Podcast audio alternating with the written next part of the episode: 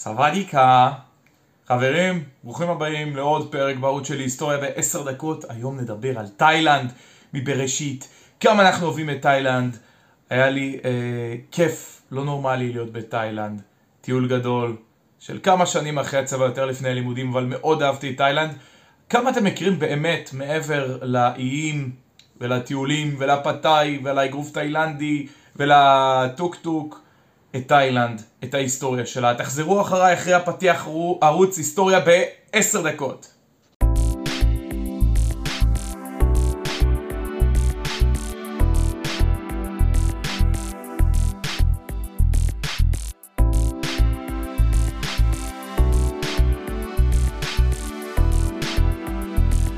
חברים, ברוכים הבאים לעוד פרק בערוץ שלי, היסטוריה לעשר דקות. אני טל, היום נדבר על ההיסטוריה של תאילנד. אם אהבתם את הפרקים הקודמים, כבר עכשיו תפרגנו לייק, ירשמו כמנוי, וכמובן בסוף הסרטון אם אהבתם. בואו נתחיל לדבר על תאילנד. תאילנד התחילה, אה, המקור בעצם של תאילנד זה בעצם מהגירה, ככל הנראה מאזור אה, דרום, אה, מאזור דרום סין לאזור דרום מזרח אסיה בסביבות האלף לפני הספירה. במאה ה-13 לספירה נוסדה הממלכה של תאילנד.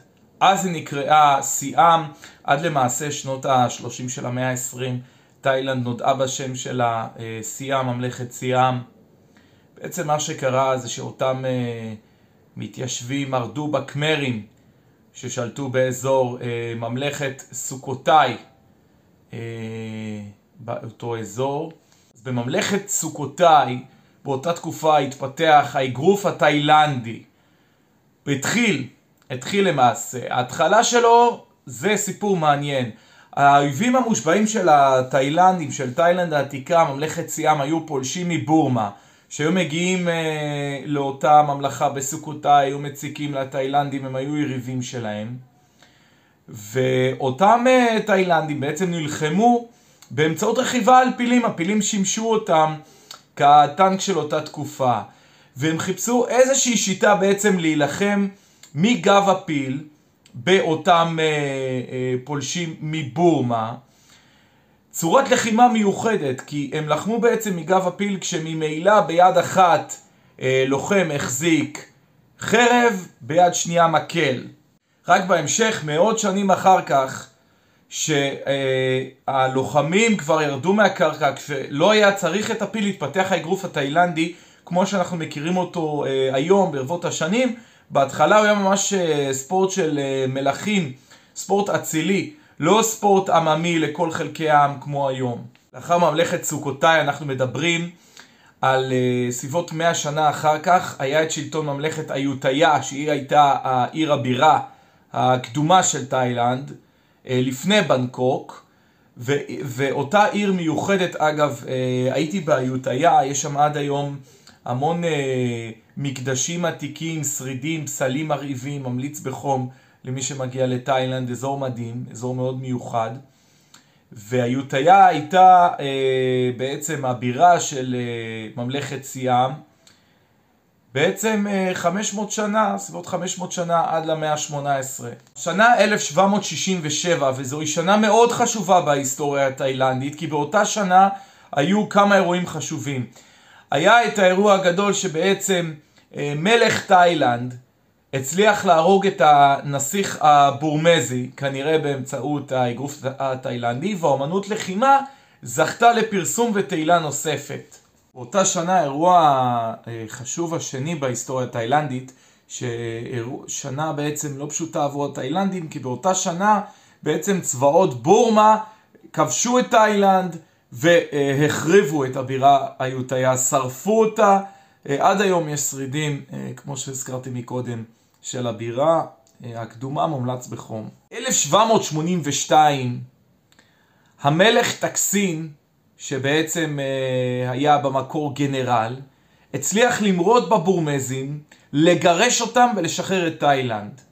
ובאותה תקופה, בנקוק היא זו שבעצם ירשה את מעמדה כבירה של תאילנד, עיר על הנהר, אה, זה התחיל ככפר מאוד גדול על הנהר, ואותה עיר אה, מרכזית ליד הנהר, אנחנו יודעים שהרבה פעמים שמקום ליד נהר, במיוחד בתקופה הקדומה, זה היה בעצם ערובה, הבטחה לכך שלתושבים תהיה פרנסה, דייג ומים למחיה וכולי. אז בנקוק, אותו כפר דייגים קדום, נהפכה לבירה של תאילנד למעשה אחרי שאותו מלך גירש את הבורמזים, שחרר את תאילנד, המלך טקסין. סוף בעצם המאה ה-18, סביבות 1782, לספירה כמובן. המאה ה-19 זה בעצם מאה, מאה שלתאילנד עדיין ממלכת סיאם היו קשרים ענפים עם בריטניה וארצות הברית.